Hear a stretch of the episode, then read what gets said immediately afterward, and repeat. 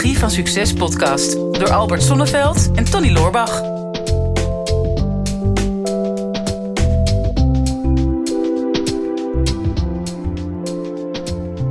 Goh, we hebben nogal wat reacties gekregen op uh, dat onderwerp voeding. Uh, Tony, is jou dat ook opgevallen? Ja, klopt. Had ik niet, had ik niet verwacht van nee, tevoren. Nee, ja, kon je het een beetje verteren, alles bij elkaar? Ja, dat heeft toch nog wel best wel goed uitgepakt. Ja. Best een lekker hapje geworden.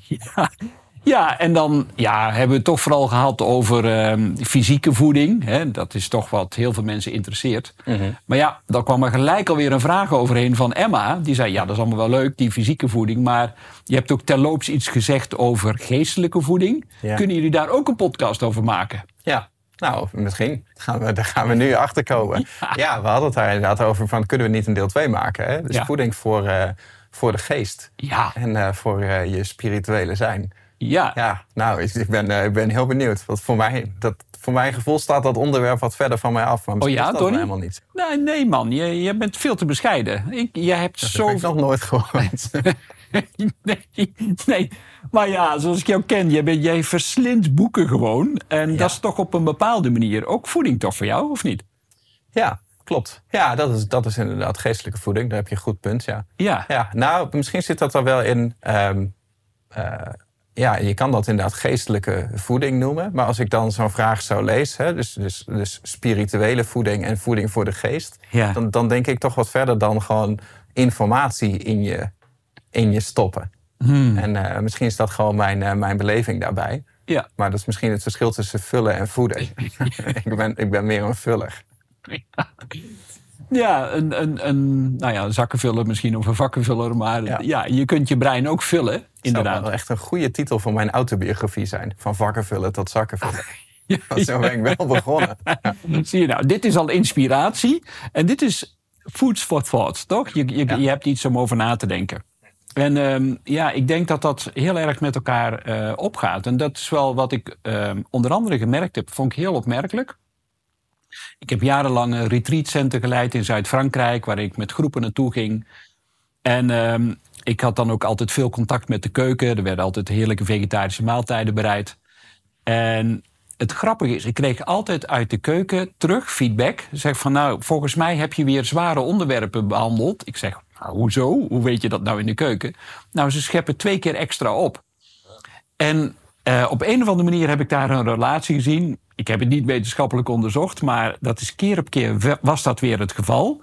Dat als mensen dus veel geestelijk te verwerken hadden, dat ze daarna ook in de vorm van voeding extra gingen consumeren. Ja. En toen dacht ik, goh, maar blijkbaar is er een relatie. En ik heb zelf ook wel gemerkt, naarmate dat ik spiritueel ben gaan groeien en meer heb gedaan op het gebied van persoonlijke ontwikkeling, veranderde ook mijn eetpatroon. Mm -hmm. Dus voor mij zit er een hele duidelijke relatie tussen geestelijke voeding en fysieke voeding. Ja. Ja, nou herken ik dat wel. Ik ben ook veel meer gaan opscheppen sinds ik met jou omga. Ja, ja, maar is dat, ja. dan, is dat dan positief iets? Dat was dan eigenlijk meteen mijn twijfel. Hè? Dat als jij, we hebben het bijvoorbeeld over boeken lezen, noem je net een, voor, een voorbeeld. Of überhaupt informatie consumeren, dat zou je dan voeding kunnen noemen. Iets Mhm. leren of een gesprek met jou eh, voeren is dan ook Ja. eh, voeding. Alleen ehm, als je daar zoveel energie voor moet verbruiken om, dat, om die informatie, om die voeding te verwerken. En vergelijk dat even een beetje met je spijsvertering. Ja. Van, eh, dan is het niet licht verteerbaar of niet makkelijk Nee, verteerbaar. nee. Is dat dan wel positief? Ja, nou ja, je weet dat je brein is eh, van de alle organen in je lichaam een van de, van de organen die het meeste energie vraagt, ook van je. Dus als je brein wordt aangezet, ja, dan, ehm, ja, dan heb je veel energie nodig, net als je spijsvertering en je systeem om te verwarmen. En dat wordt toch nog wel eens een keer onderschat, want je, we krijgen ook gewoon heel veel voeding tot ons. Maar dan komt het. Wat voor soort voeding wil je tot je nemen en welke geeft rust? Hè, met andere woorden, van welke voeding krijg je energie, geestelijke voeding, en welke energie of welke voeding die zorgt ervoor dat je energie kost eh, in je brein.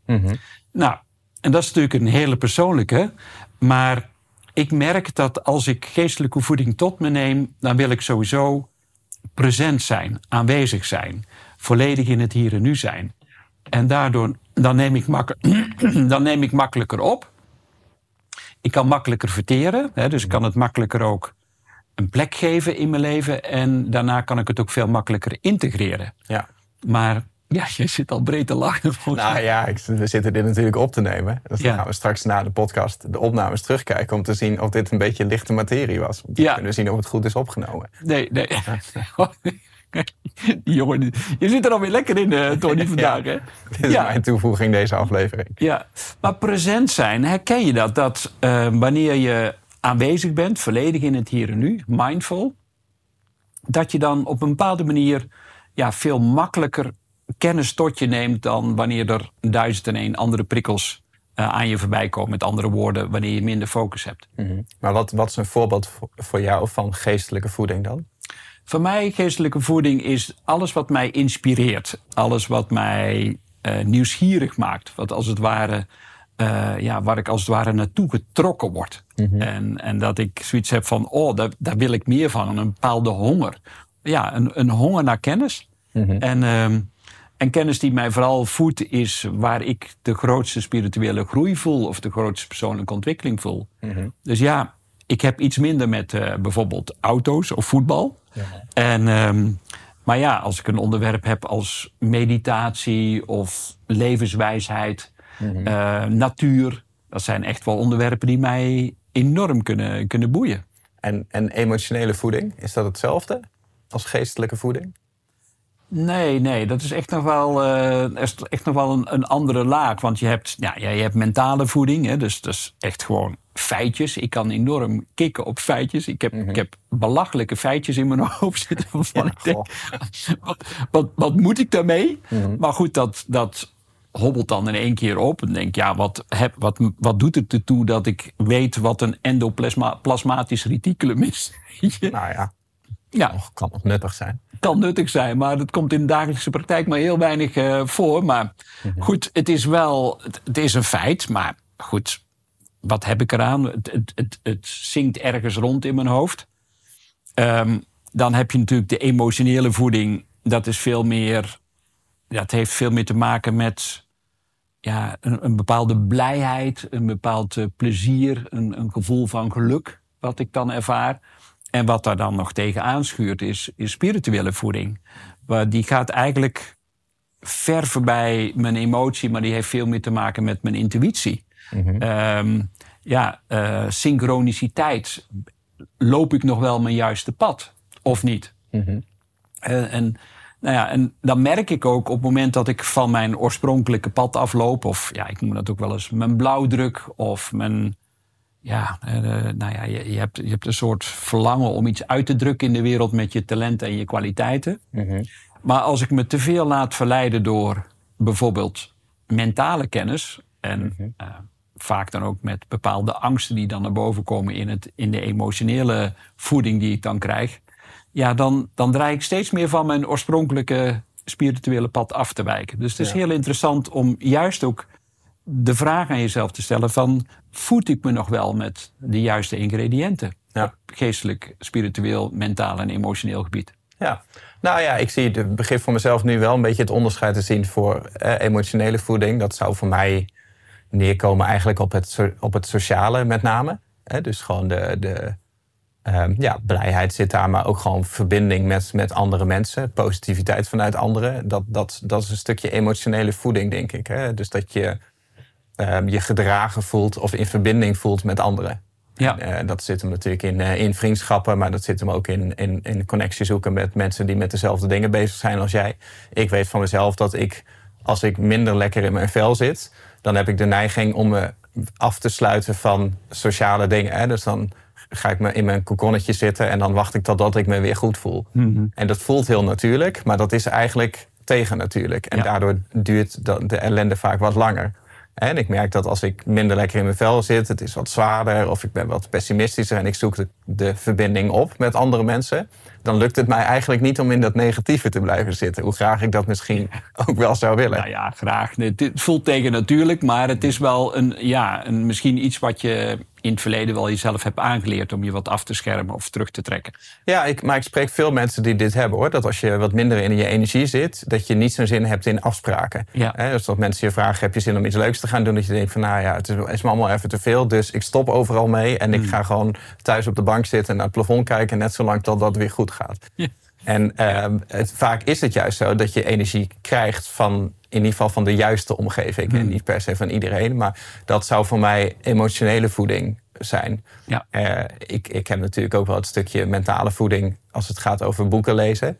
Dat voelt voor mij enerzijds als informatie opslaan, maar het is ook wel, voor mij werkt het ook wel therapeutisch. Hè. Ik heb het idee dat ik groei en eh, dat ik productief ben geweest. Ook al is dat misschien niet, niet per se zo.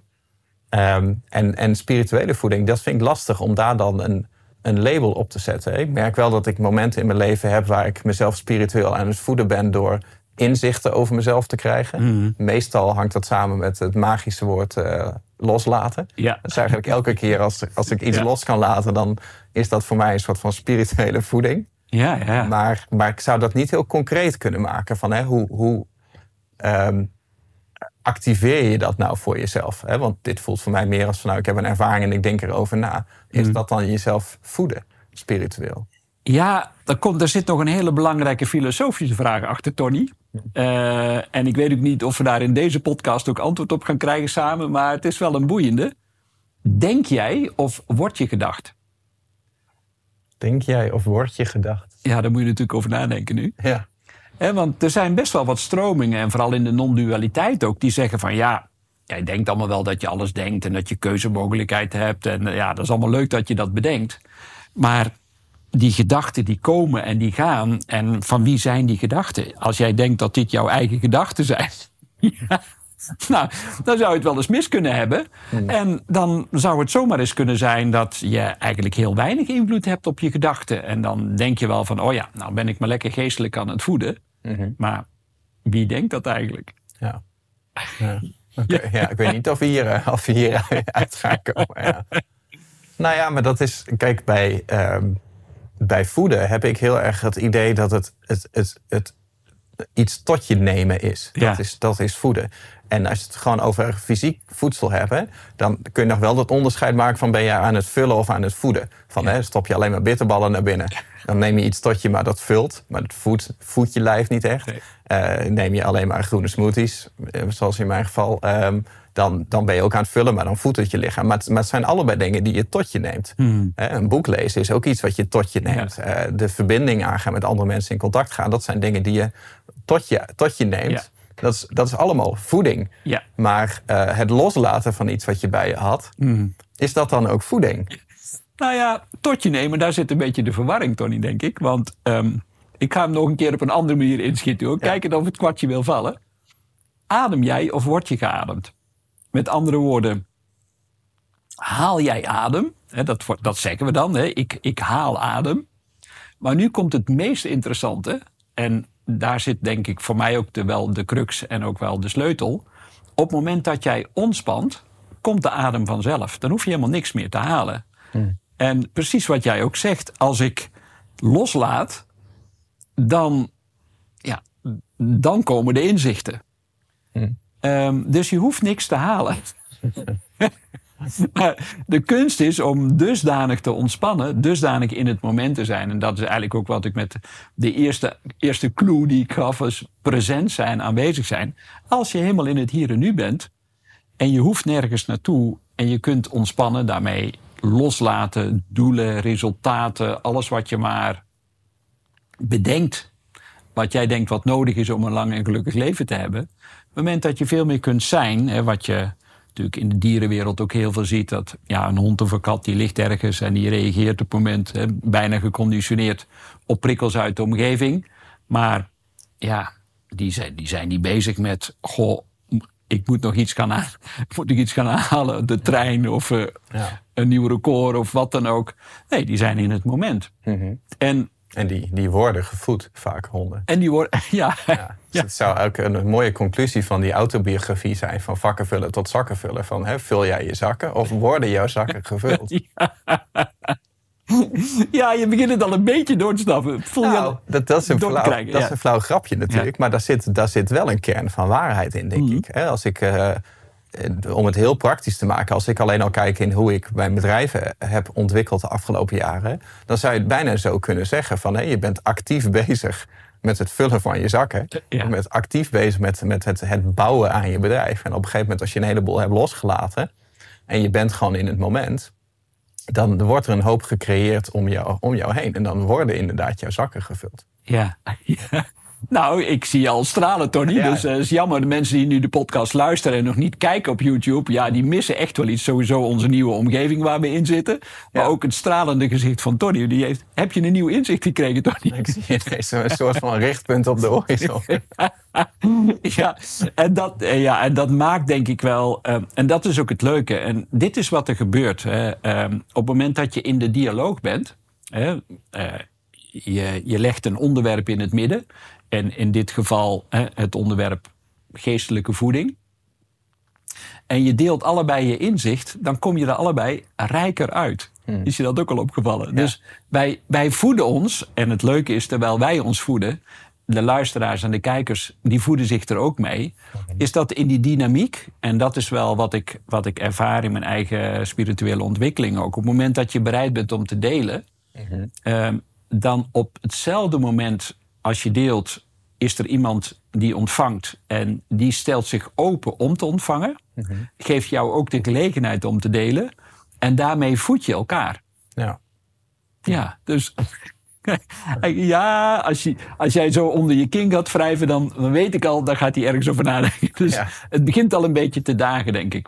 Ja, klopt. Nou, ook wel dat je gewoon eh, daar natuurlijk bewust mee bezig wil zijn. Dat je jezelf ook wil voeden. Ja. Hè? Het is natuurlijk wel, honger is de beste saus. En daarmee is, daarmee is in principe alles lekker. Hmm. Maar ik vind het ook wel, ehm, als je de vergelijking maakt met, met gewone voeding. Hè, daar hebben we het vorige keer natuurlijk ook wel over gehad. Van, van bepaalde dingen weet je dat ze goed zijn voor jou.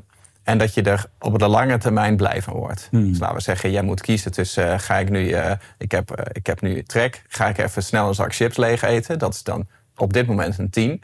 Maar over een uur is het nog maar een 9. En aan het einde van de dag is het een onvoldoende geworden... in hoe ik erop terugkijk. Want dan is het korte geluk, lange pijn. Ja.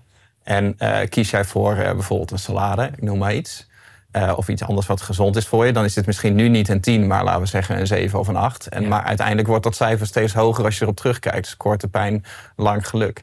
En met ehm, eh, emotionele of, of, of mentale voeding zou je bijvoorbeeld diezelfde keuze ook kunnen zien. Hè? Van nou, eh, ga ik nu eh, iets geestdodends doen, bijvoorbeeld een Netflix-serie kijken, want dat is Ja. een soort van comfort, hè? tro- troostend voor, je, voor het mentale. Of eh, ga je investeren in bijvoorbeeld het lezen van een boek of het kijken van een documentaire of een interessant gesprek voeren. Ja. En dat is vaak een investering in jezelf, waar, wat, wat, wat lange termijn geluk geeft. Ja, maar dat is wel iets wat je van jezelf moet weten. Hè, dat je gewoon wel de honger hebt om, om die kennis te gaan opzoeken. Hè, of om die Ja. verbinding te gaan opzoeken. En eh, op het moment dat je dat niet van jezelf weet, je neemt er geen bewuste keuzes in, dan, dan ga je sneller naar het comfortabele. Ja, en er zit nog een ander lastig ding onder. Is dat ons brein er vooral in eerste instantie op gericht is ehm, dat er risico is op gevaar. En dat betekent 60 tot 70 procent van onze gedachten zijn al negatief gericht. En die geven al een bepaalde vorm van stress of van spanning, een bepaalde alertheid. Waardoor het ook moeilijker is om present te zijn, hè, volledig in het hier en nu. En waardoor de neiging om dat maar weer een beetje te sussen of te verdoven, is ook aanwezig. Hè, want je wil, van binnen wil je gewoon die stressprikkels niet. Dus denk, nou ja, als ik maar een beetje een domme Netflix-serie zit te kijken, dan, dan verdoof ik mezelf wel en dan hoef ik verder niks over na te denken. Maar het is niet de echte ontspanning en ook niet echt de ruimte die je creëert om voeding tot je te krijgen, geestelijke voeding, die jou ook echt ondersteunt in jouw persoonlijke groei. Maar je weet het, diep van binnen weet je dit. Je weet op het moment dat je op dag drie weer naar zo'n Netflix-serie zit te kijken, weet je ook wel van ja, is dit het leven wat ik wil hebben? Dat kan misschien één keer leuk zijn of twee keer. Je ziet het bij heel veel dingen, natuurlijk in de coronatijd ook. En mensen in eerste instantie heerlijk vonden om thuis te zijn en eigen tijd in te delen en maar te consumeren. Ik weet niet hoeveel kilo dat mensen gemiddeld aangekomen zijn in de, in de coronatijd. Maar op een gegeven moment merk je ook wel van ja, dit voedt mij niet meer. Eh, ik, ik wil toch weer een, een gezonde nieuwe prikkel hebben. En dan zie je in één keer weer een, een, een veel grotere belangstelling voor bijvoorbeeld spiritualiteit. Of eh, eh, we zien ook juist in deze tijd veel mensen die bepaalde boeken gaan lezen. Eh, dat is enorm toegenomen. Eh, de, de boekenverkoop. Die van ons, eh, geloof ik ook. Ja, ja, klopt, ja. komt, niet door door, ja. komt niet alleen maar door goede marketing, maar dat is ook gewoon, ja, mensen, mensen hebben die behoefte ook. En er is een andere reden, denk ik ook, is dat ehm, ja, de afgelopen jaren zijn er gemiddeld tien kerken per maand gesloten in Nederland. En ja, dat betekent dat, dat veel mensen niet meer in, in, in, in spirituele zin of in godsdienstige of in religieuze zin willen groeien.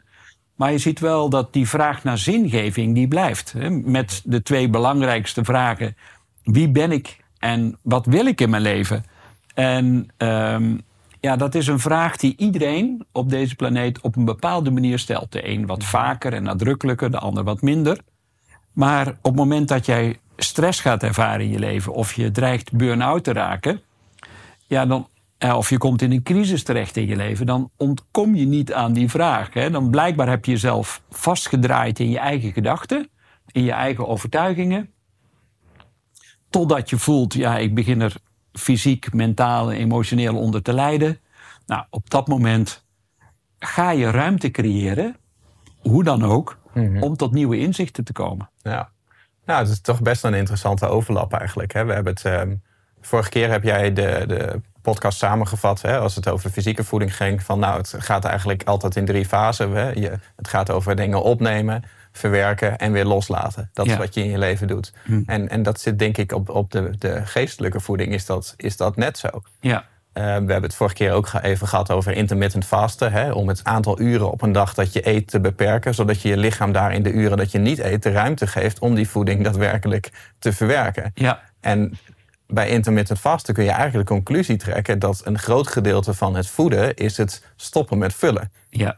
Dus, dus de ruimte laten om dat wat gevuld is, om dat jou daadwerkelijk te laten voeden. Hmm. En, en geestelijk is dat ook wel zo. Hè? Op het moment dat je de hele dag aan het vullen bent, dat je constant van je telefoon naar Netflix, naar gesprekken, naar boeken, naar constante input gaat, dan zal dat, al dat vullen zal geen ruimte krijgen om jou daadwerkelijk te gaan voeden. Nee. En, en ik merk dat als je ook gaat intermittent vasten op, op Mentaal en emotie. mentaal. Ja. Eh, Ik heb dat vaak een dag in de sauna waarin mijn eh, telefoon verplicht in het kluisje moet blijven. Hmm. Dan, dan komen er op een gegeven moment natuurlijk een paar uur dat je gewoon een beetje zit met, eh, met je drankje of, of wat dan ook. En dan zit je natuurlijk heel van je hoofd. Ja. En daar is een heel groot stuk van het verwerkingsproces waar Ja. dit soort vragen naar voren komen. Van wie ben ik, wat, wat wil ik, waarom, waarom ben ik hier? En dat is eigenlijk het verwerken van wat je, van wat je eerder gevuld hebt. Ja, en daarna, als je dan uit de sauna komt, dan is er waarschijnlijk wel één of twee ideeën waarvan je echt de inspiratie hebt gehad. Zeg van, oh ja, daar wil ik mee aan de slag.